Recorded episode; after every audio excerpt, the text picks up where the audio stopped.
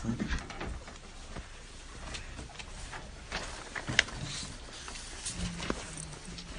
Two.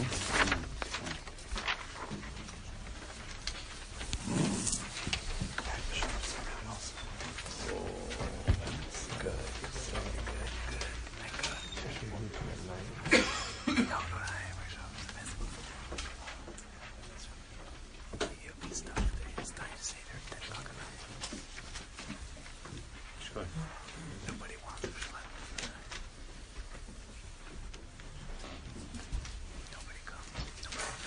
Nobody so far away like that? This thing? You're so. Okay.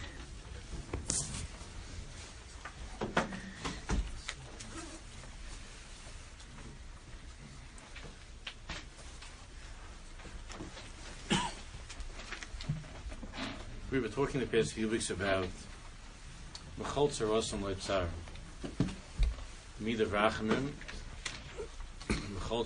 Leitzar.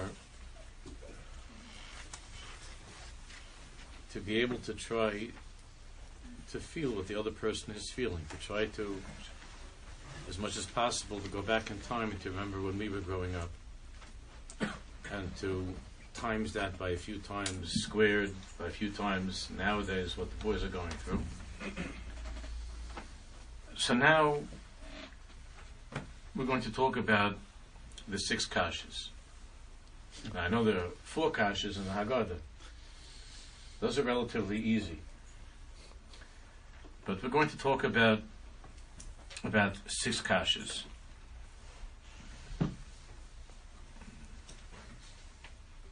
What is it that that the boys are are thinking about? And and then six ways that we find of avoiding the answer. we'll take it, we'll do it like that. And the six kashas are as follows. Remember that the inyan of sexuality occupies a tremendous place in the mind of a young man. The whole sugya of that, of that Yetzirah. And these are the following six questions I believe that we could say are on his mind. Aleph, what's happening to me? Like, what is this? What am I going through? Ma'overlai. What is it that I'm going through? Bays, these feelings that I have, are they normal? Remember that more than anything, kids want to be normal, right? He's a happy child, boy growing up, having a good time, playing with his friends, going to school, and whatever, and then something is something weird is going on. So is this normal? Gimel. Why is this so hard for me? Why do I find this more difficult than anything I've ever had in my life? Dalid. Why is the Torah so restrictive? Why is it that the Torah says to everything no? Everything that I'm feeling, everything that's that that I that I'm interested in, that I want. Why is it the Torah? Why is it that these things never bothered him? You know, He didn't care what the Torah says this or that. But why is it now it's bothering him? Why is the Torah magbil? Why does the Torah make so many grulim, so many restrictions and boundaries? Hey, why am I always failing? I feel like I'm always failing. He's hearing about these boundaries. He's hearing about the restrictions more and more as- he's getting older. Obviously, he's hearing more about what's forbidden, and and he feels that he's failing. He's nishal. And finally, what does the Shalom want from me? what is it that Hashem Baruch wants from me? Now, b'derech klal, it's much easier to get a manishtan out of a kid than these any of these questions. The manishtan is pretty simple to get out of the kid. They practice it in school. They come back and they, some of them are shy, some of them are more shy, less shy. They stand on a chair, they sit in a chair. But they'll ask the four kashas. But these six kashas They're afraid to ask. They're embarrassed. The boys are afraid that the very fact that they're asking the question would prove that I'm on a low level, that I'm a lower person. If I ask these questions, then I'm confirming that there's something not nice about me. So they're afraid and they're embarrassed to ask. Also, remember that the chinuch that our children are raised with in our homes, all of our homes, some stronger, some less, but the chinuch of the children is to be tzanur, to be to be modest. We don't realize that how different our homes are than the Havdal Alf Hadol, the homes of Mitzrayim. How different our homes are, and from the time that they're children, we talk to them about being tzanur, about being about being modest, and how they look, how they talk, the language they use, the way that they appear. It's something which is very, very much a part of how we raise them. And as a result of that, which is which is wonderful that we do that, but as a result of that, the boys usually come to the conclusion that these are things that are not sanua. It's not nice. These are things that are not nice. And they naturally, instinctively feel very uncomfortable talking to their parents about it. It's not nice. It's not sanua. It's not, it's not nice. And therefore, it seems that Hashem, uh, Hashem has decided that this is something that I have to take care of myself. I have to just deal with this myself. I can't talk to my parents. I'm embarrassed. There's certain things in life the kid comes to a conclusion when he's little, at this age. I can't talk to my parents about this. I'm embarrassed, so it's better to be quiet. So most of the boys do not talk to their parents about it. In Orthodox homes, Havdil, in non-Jewish homes, maybe in non-religious homes, this is parents sit down with the kids and watch the same shows together. But our our boys, ninety five to hundred percent of them, don't don't talk to their parents about it. They just deal with it silently, or they talk to, to each other, but they don't talk to their parents about it. So even though they're silent and they're embarrassed, what they do have, which is psychologically an interesting thing, I'm not going to try to analyze this, but they still have tinus against their parents, particularly their fathers. They have tinus, and the tinus is, how come you how come you're not helping me? So of course our answer is, like, I don't know what's bothering you. I don't know what's bothering you. So but they they didn't you didn't talk to me. So you know you'll end up like 30 years later, therapists and all kinds, of, or a few years later, therapists, and you should have told me that you know you should have told me that it was upsetting you. Uh, I didn't know that you were having a hard time. So they have tinus. How come we're not able to hear them? How is it possible that we allow them to just left them to their own devices to do these to work with these sugyas on their own? So even though these tinus are not bezgalia, they don't talk about them, but it comes out in different ways, and that's why that's why we see with so many of the boys nowadays more than ever. Even though boys never spoke about it, but the differences the the challenges of now. That's why so many of the teenagers, especially the boys, girls in a different way, but the boys, there's so much yeush, there's so much anger and yeush. You don't know like what's wrong. What's the matter? Why? What are you upset about? Or what do you have? What are you upset with me? Fathers tell me all the time. My son seems like to be always angry at me, or not happy with me, or doesn't want to be with me. So they're filled with tinus. They're filled with tinus against their fathers. You didn't didn't you go through this? So don't you know what I'm going through? So how come you're not helping me? How come how come you don't understand? Where's the rachmanis? Where's your rachmanis? How come we don't have any rachmanis? So, but the delays Breira, since the boys are embarrassed to bring up these dirty, not nice things in their opinion, these are not nice things. They're embarrassed to bring them up with their with their fathers. So they have to look in Sodos Zorim. They have to go to foreign places. That means they talk to their friends about it. which is really, really bad and dangerous. They talk to their friends, because in every group of friends there's always one, at least one that's that's totally nuts. it's got guaranteed. There's always going to be one. There's exaggerated. that there's, there's always going to be one. It's like like like like you know. There's we used to when we were kids. We used to watch Leave It to Beaver. I don't know if any of you are old enough for that. Uh, what was that? What was the name of that guy that was that? Wally. No, Eddie Haskell. Eddie Haskell.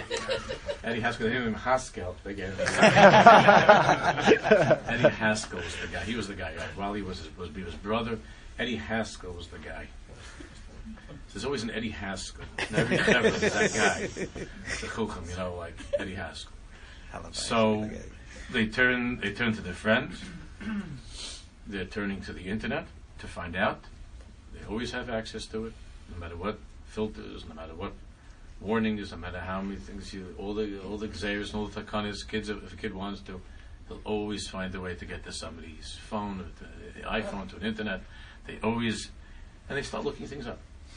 They start reading stuff on the internet. Oftentimes it comes with pictures. And and they will even even even the technical let's say they look up to understand not god forbid to see pictures but they're trying to understand it just technically what is it that i'm going through what am i experiencing what is what and they try to find that it's for sure not going to be al pi ruach haTorah. even if there's something from a psychologist let's say it's a more sophisticated kid and he wants to look up on online some things about what, what's going on in his life and the needs that he has and some things that he's acting out. So he'll try to find it on the computer. He's not going to be getting a, a shmuz like Rav, Rav Shlomo Wolbe or the Chofetz Chaim, you understand? So whatever he's going to be seeing outside of his home is going to just cause more yayush and more confusion.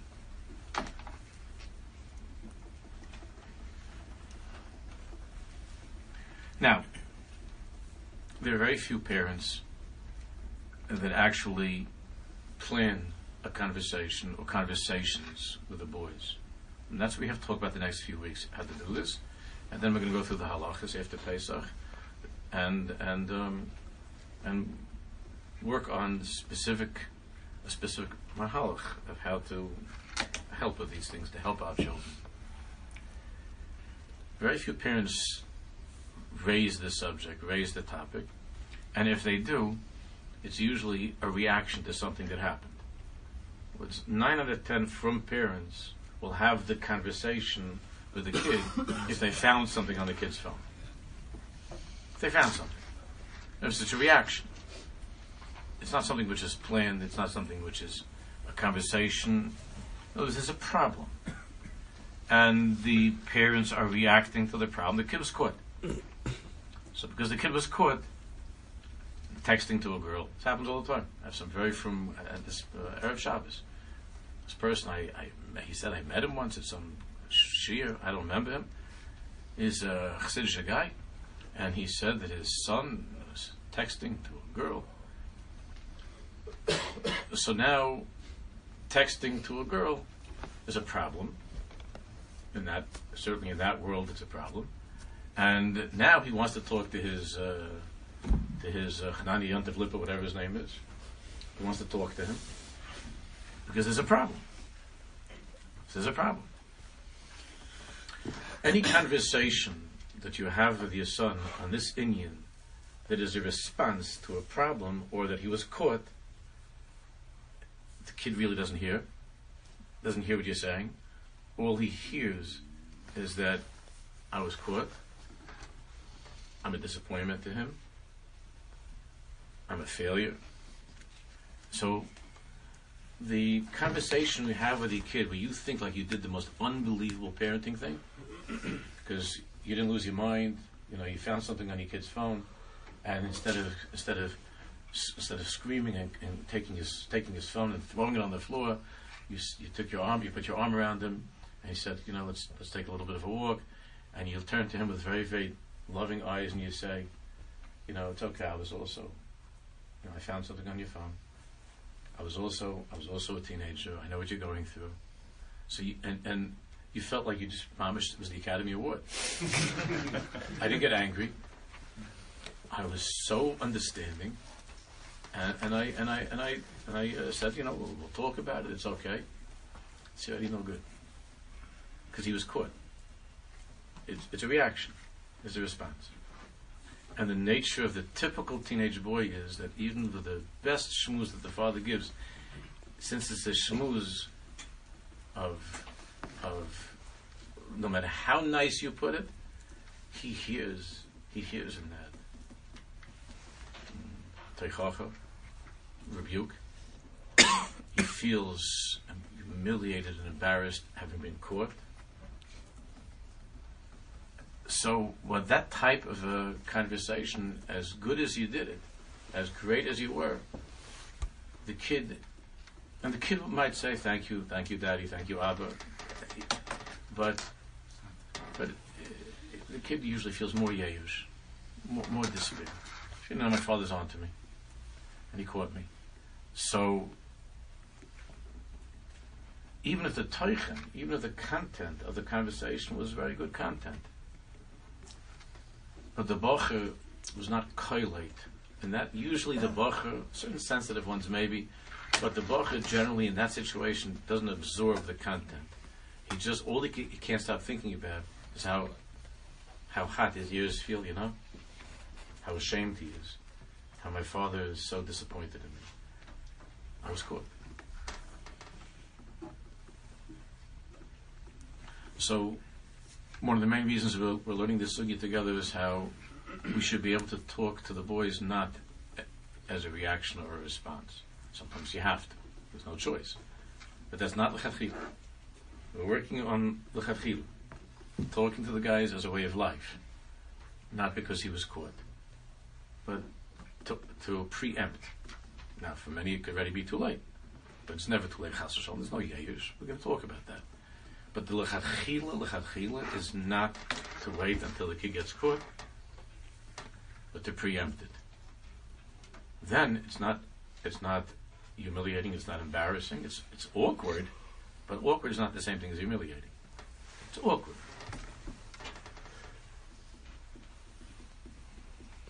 So, what are the six rationalizations and excuses that people like us come up with not to have these, these conversations? Let's go through them very quickly, and then we'll let a piece from Rav Kook. What are the six? So we had the six kashas. It's going through the boys' minds and hearts, and they're waiting for they're waiting for their fathers to help them. They're waiting for an avodim hayinu. So they're waiting for someone to help. Ah, you did, they didn't ask us the kashas. Doesn't make a difference. They expect us to know the kashas. So at this point in the Seder, we're all starting to sing Avodim Hayinu. Right? Doesn't help the kid. Honestly, it's very, very nice. So why don't we answer the kashas? Why don't we have these conversations? Aleph. Six excuses and rationalizations.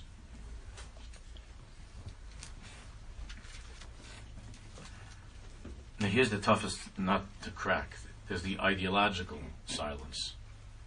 What do I mean by that? It means that the father sees a conversation about personal, these personal matters, intimacy, and so on. He sees this as being very dangerous to have with a boy, and that whatever I might stand to gain, I'm going to lose. Why should I go and destroy the tmimas of my beautiful little boy? I have this beautiful little boy who's totally innocent, totally innocent. He's a yeshiva bacher, who's innocent, and I, by talking to him about how the body works and about how the taivas work, by having this conversation with him, I myself, I myself am the one who is agitating. I myself am the one who is causing him to think about these things. He was just he was just a sweet innocent boy, some whatever 11, 12 year old boy, and his own father went biyadayim to to spoil, to ruin that beauty and that tamimas. To talk about things that are not that are not sneezdik. Now, of course, there's something in that There is something in that that we worry. about There's there's truth to that. There is something in that. But the price or the risk of remaining silent is much much greater. Is much much greater. First of all, Al Pirov, the fathers are completely delusional to think that the kids are so innocent. That's Al Pirov. Starting at a very early age now, the kids are not innocent. Doesn't mean they're doing bad things necessarily, but they've seen stuff, they've heard stuff. So Al Pirov, you're having that conversation is not going to be raising a subject that is that he never heard of and he's going to go crazy with, and that you got him all worked up and nervous. He never heard of these things. It's very, very unlikely. The chances are nowadays that that tamimus that we're all dreaming of and we hope for we send them to the school that we choose, that that tamimus was already shattered in the back of the bus. Some kid with the, uh, with the Eddie Haskell conversation was already destroyed. Was already destroyed someplace in the, ba- in bus or on the staircase in the yeshiva, or somebody that showed him something. So the assumption nowadays that the kid is tamimistic is usually uh, naive, just very, very naive. The kids are not tamimistic. The boys are not tamimistic. I'm not talking about having a conversation with a seven or eight or nine. They went older. They're not. They're not. They're not tamimistic. Um, they've seen stuff. Other people's smartphones. They've seen stuff. They've heard stuff. They know there's something going on. So the risk of remaining silent, because you have this svara that I want my child to be pure, although there is something to that, but lamaisa, it's not realistic. It's very naive. The kids are not tamimistic, and and therefore we have to talk to them. So that's the first rationalization. Base. Here's here's my favorite. My favorite meaning this is the one that I this is the one that I lived with. This was the one that I used. Nobody ever spoke to me about it. Nobody ever spoke to me about it, and and uh, I, and I turned out great. so there are a couple of problems with that. First of all, I know I didn't turn out great. So that that, that whole thing is like, know, nobody ever spoke to me about it, and everything's fine. Everything's fine. You know, most of us could spend the rest of our lives on a couch with a therapist if we had the time, if we had the money. Everything is not fine. All kinds of things. Comes out in different ways. So the svar to say that nobody ever spoke to me, and even if it would be true, and we are fine, nobody ever spoke to me about this. My father never said a word to me about this stuff. Even if that's even if it's true that I'm okay, despite the fact that my father didn't talk to me about it. It's a different world we're living in. I know it sounds very old-fashioned to say, but Lamaisa, the times have changed. And we always talk about this. It's not just that they've changed over the past 20, 30 years. They've changed over the past three months, over the past five months. It's just not the same. We're not in the same. We're not in the same world. And the fathers that still use this excuse that I'm just going to continue on with the Masorah that I have of silence. Because my father didn't speak to me, my grandfather never spoke to my father, the elders I never spoke to. And we all go all the way back to Mitchila Zohar saying all the way back to the beginning. That nobody ever spoke to anybody about these things, and we seem to have produced very holy Jews. And you look on your wall in your house, you have a picture of your Zayd, the Lange Bud and Pais, and say, nobody ever spoke to him about it. Look at him. Who spoke to him? His grandfather spoke, his father spoke to him, nobody ever spoke to anybody. And look how they came out. They were such holy Jews.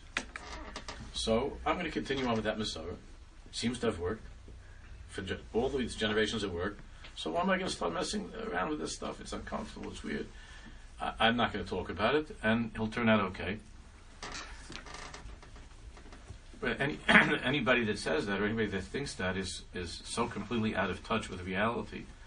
What the Bochrim de Ha'idna, with our Bochrim nowadays, what they're contending with, has no comparison to the to what we what we even had to, even the ones who are not old over here, even the ones who are 30 years old, 25, 30 years old, 35 years old. It's an under Even the boys are now 23, 24, the 16, 17 year olds, it's a different world. It's a different world. So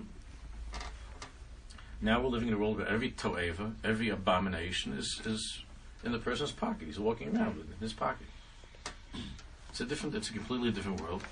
There's no such thing anymore as bachutz or bifnim. We've spoken about this. Outside, inside, everything is, everything is there. And it was never like this in the past. And and there's no makom, there's no uh, ir mikla, there's no makom flat, there's no place to go, there's no place to hide from it.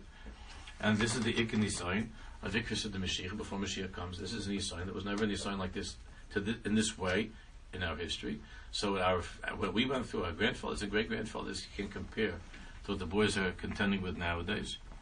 So any tiny that a person has, where, where the wife says to the husband, maybe you should talk to maybe you should talk to Chaim about this inyan. He's already a mitzvah. Maybe you want to talk to Chaim about it, and the response is. Um, At least 25. Yeah, we didn't we didn't talk about you know I, I, that's not my that's not my way. That's not my way to talk about these things. Is uh, is uh, is havel havel. It's just havel havel. I saw something in the, in in in the Sefer Shol Bichir Hashem. Shol Bichir Hashem is the told us the biography of one of the great tzaddikim of Shol Brach from the Kashri Rav, and they saw something unbelievable that he brings from the Chassam Sofer. Mamish unbelievable. At the end of his life, the Chassam Sofer suffered terribly, terribly from urinary problems. He's terrible. He had terrible yisur in that part of the body, Brother Bruce. Terrible, terrible yisur. And the Chassam Sofer understood. He believed that he was being punished in a shamayim. That he did not speak publicly as often as he should have about this avoda of tikkun habris, of tikkun hayisad. Chasam Sofer. Harabonim hamastirim hadvarim. Chasam Sofer says, those rabbis who hide this, ve'enim and are embarrassed to speak about things, these things in public, he means with the, with the men, he doesn't mean with the women, to speak in, about it in public, to give shiurim to talk about it. Adrabah, machshilim es. Adrabah, are causing the people to sin. And then listen to this. He writes there, because at the end he had to have a head, to have a catheter, and it was very primitive in those days. The whole thing was bizyonis. An ish kodesh, like the Chassam Sofer, that he was very nispal. The Chassam Sofer said at the end of his life, when he was having the, the, this catheter put in, he said that Yomai, listen to this, Lo paganti bebris kodesh. He didn't understand why would this happen to me. I never once in my life was pagim in bris. Never once in my life seifers. I never once in my life touched my bris in such a way. So he was wondering, why would I be punished in, this way? That dafka, I'm being punished by that part of my body. I was never pagim in the bris. He said this. He said this publicly.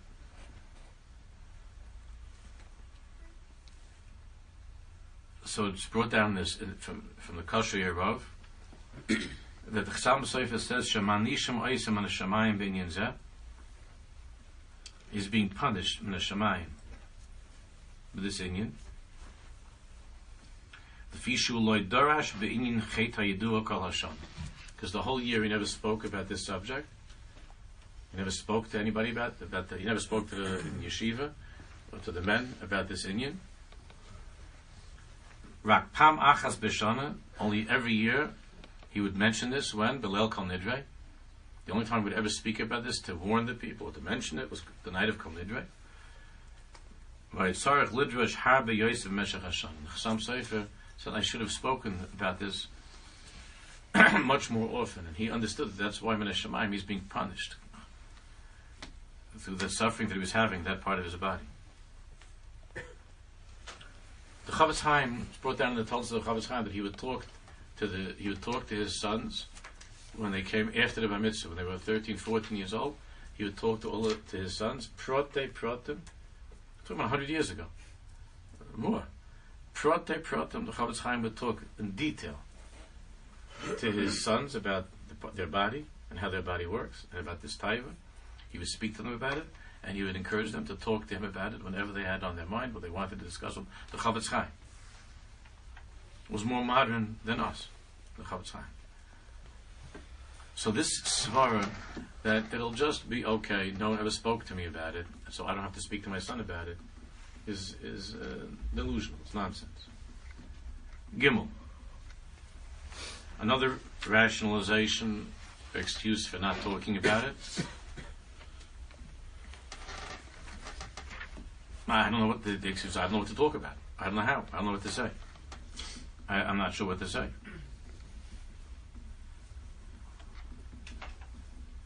Of course, now that's a problem.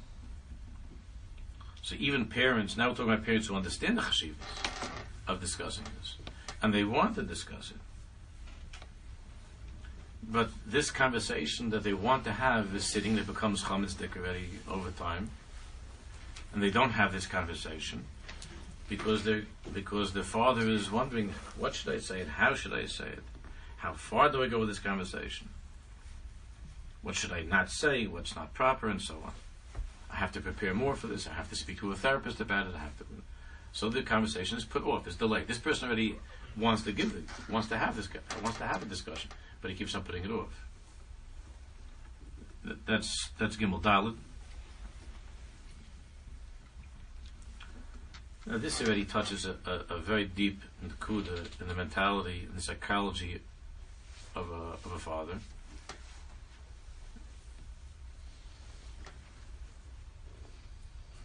What makes this very, very uncomfortable for a father to talk about with his son is that for the first time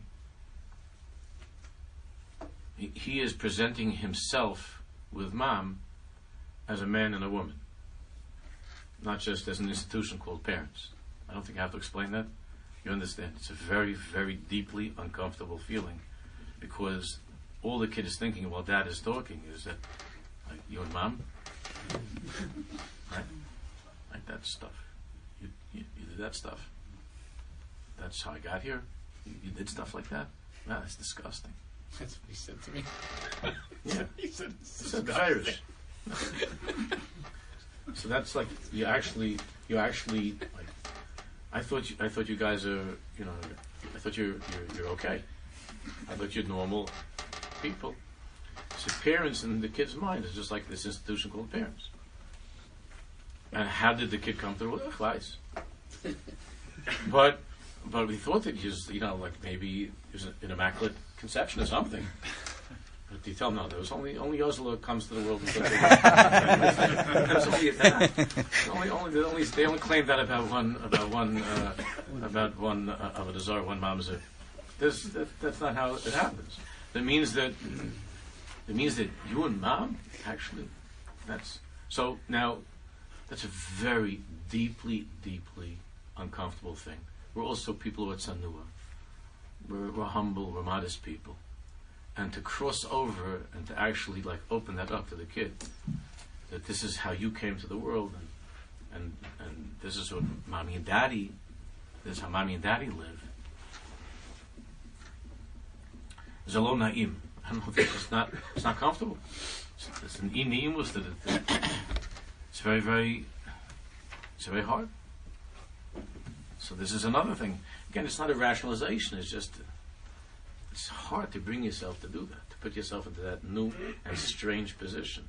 That now, like kids can look at me differently. Like the kid passes the passes the bedroom, looks at the bedroom as something different than he did in the past. Where little kids will just walk into their parents' bedroom and they feel like, you know, they're just like like, like anybody else. But now, like something weird is going on. So it's very uncomfortable to talk about this. Again, people grew up Baalei Teshuva who grew up you know, with their parents and they're open about these things, or, so then it's much, much easier. But those who grew up in, in, in strictly Orthodox homes, so things were very tsanua, things are very hidden. And uh, mommy and daddy don't even uh, necessarily physically in front of the children. They're not, they're not acting out physically. Not talking. We're talking about parents. It's tsanua. They're not sitting around. Uh, they're not sitting around in any way doing things in front of children, hugging or kissing in front of children, and so on, saying things befeirs. Kids didn't grow up seeing that in their homes, in the homes of Orthodox people. And uh, and now all of a sudden, my parents, my parents are like, uh, so to present yourselves in, in this light to a child when you were trying to be the malach, and now all of a sudden you're not a malach, and you're telling your kid that I'm not a malach, and the kid doesn't understand the the, uh, the kedusha of this. So now I'm taking my position as being a malach, and I'm and I'm admitting that I'm a behemoth. And and uh, of course it's not, but the kid doesn't understand that, and you feel it. It's, you feel very embarrassed. so that's the fourth reason why this conversation uh, is taking a long time to happen. With these conversations, with this way of talking, is taking a long time. The fifth is a very interesting one.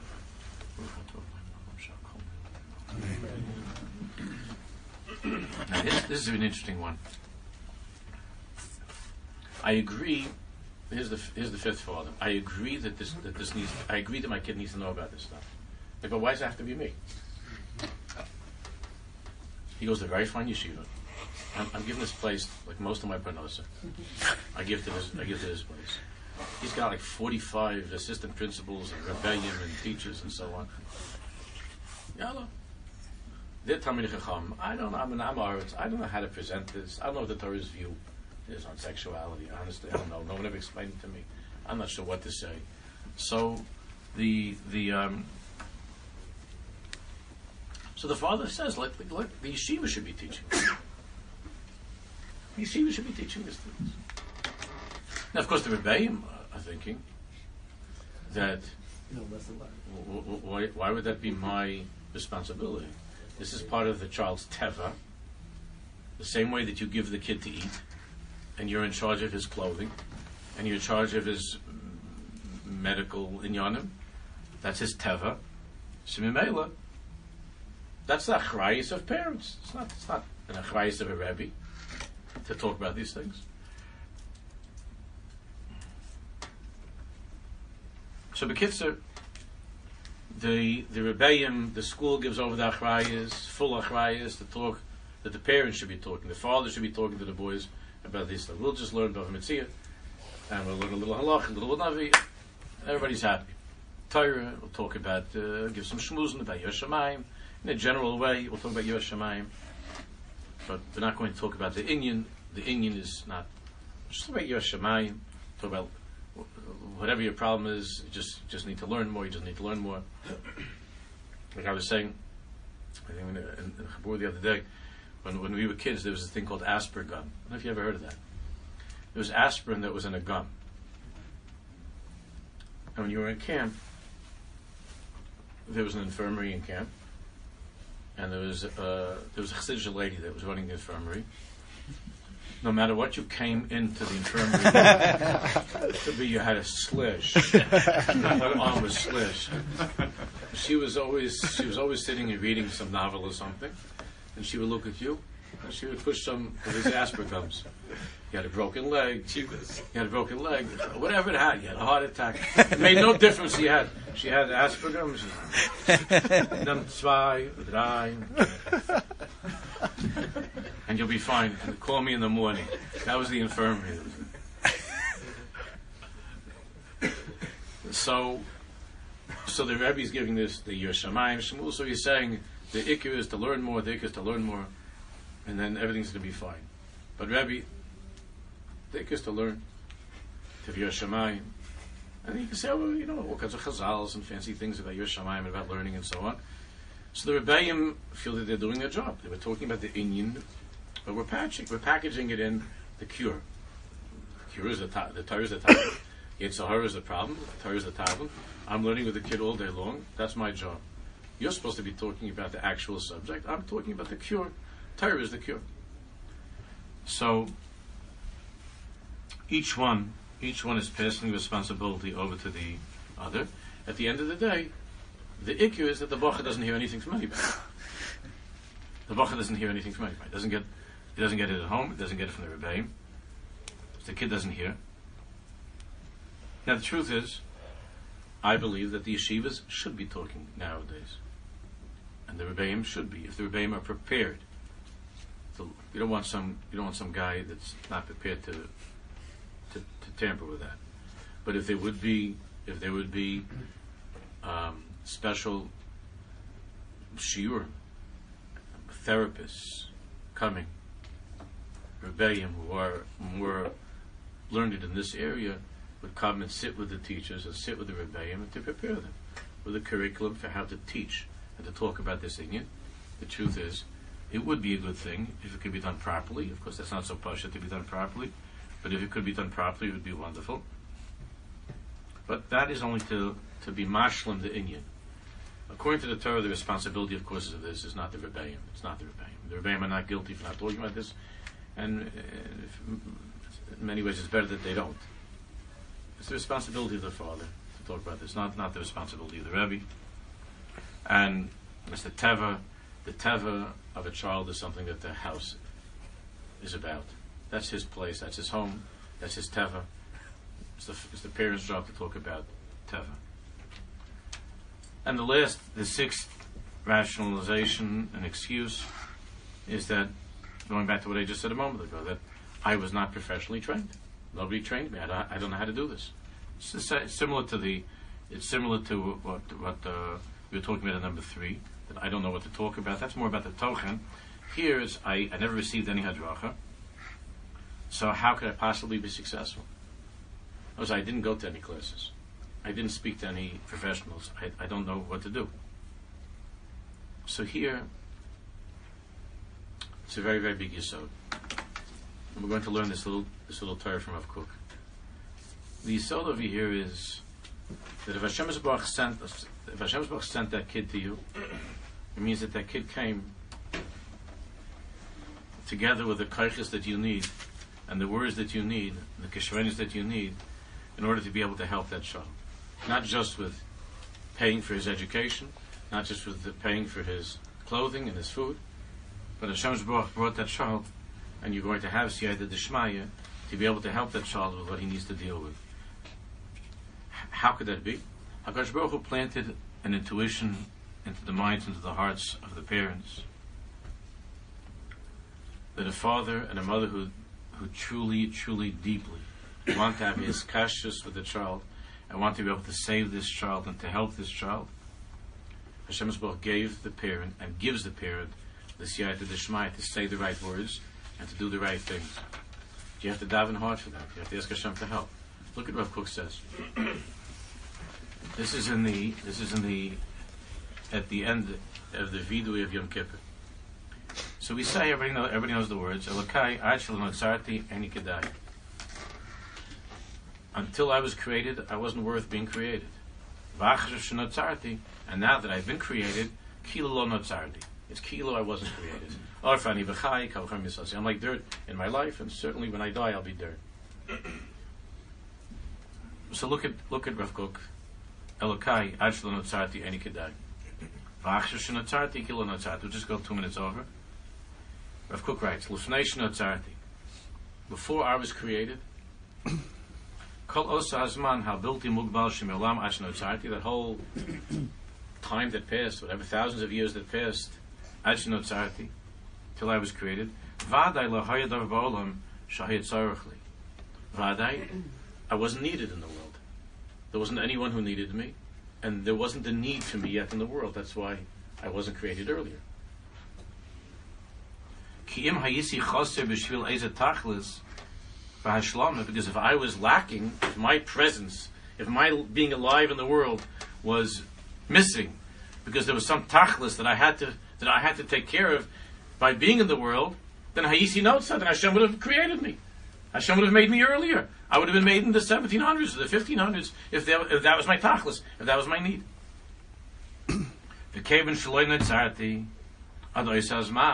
But since I was not created until whenever I was born until now, who ice it's a sign.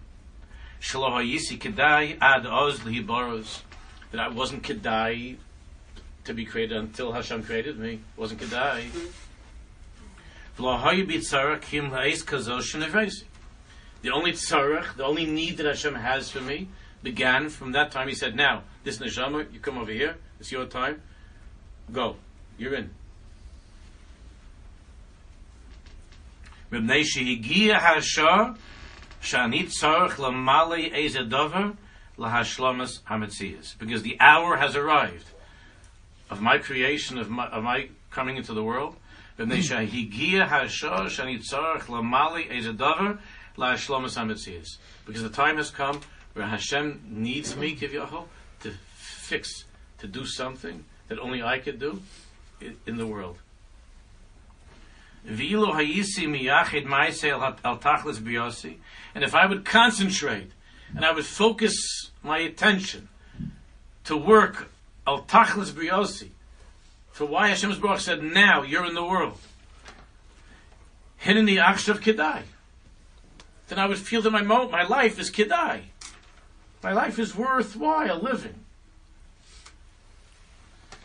Avakavan shein ma'aseh mekuvanim. This is what we're saying by vidui. But since what I do in my life, ain't ma'aseh mekuvanim l'toiv tachlis, and what I'm doing in my life is not conforming to the tachlis for which I was sent. Why God put me here? I'm not doing what I'm what I was supposed to do. Lo al tachlis biyosi. That means I have not yet justified my being born, my being in the world. Ve'eni adayin kedai. And I'm still not kedai. My life is still not worthy of being alive. Like before I was born. What's different? I'm not living the life that I'm supposed to be living.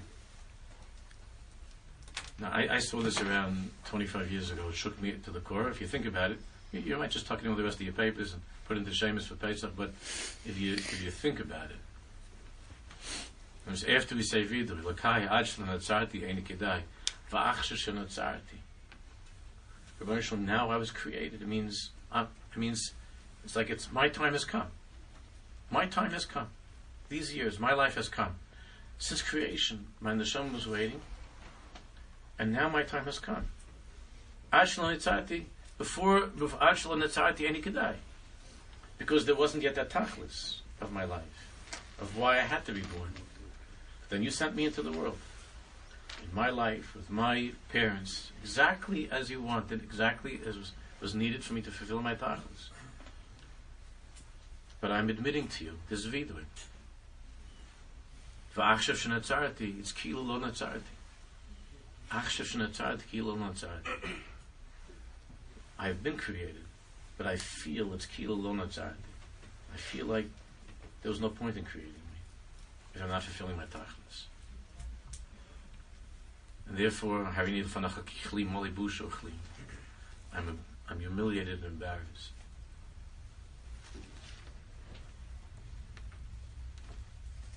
That means. If the Baruch Shalom, if the Baruch Shalom saw to it, that not only that we ourselves were created, but that He brought these children into our lives. And you could say from the Morgan, I didn't want to have that many kids. Why I ordered a different kid. Something went wrong in the uh, postage, or something happened. I got the wrong kid. This is I got I, I, I didn't ask for this kind of kid. And that's exactly you were created. That was your time, and that was the time for your child to be brought to you. And therefore, there is no greater tachlis that you and I have. There is no greater tachlis that you and I have. That makes our lives kidai, shenotzarti, is knowing that if Hashem created us and He gave us these children, that only you and I have the ability to give that child, those children, what they need. Whether there's one kid, and I'll have this conversation with somebody that has one child, I can't, it's too much. Whether can I have 13, 14 kids. Whatever it is, you can't say any kedai. You can't say.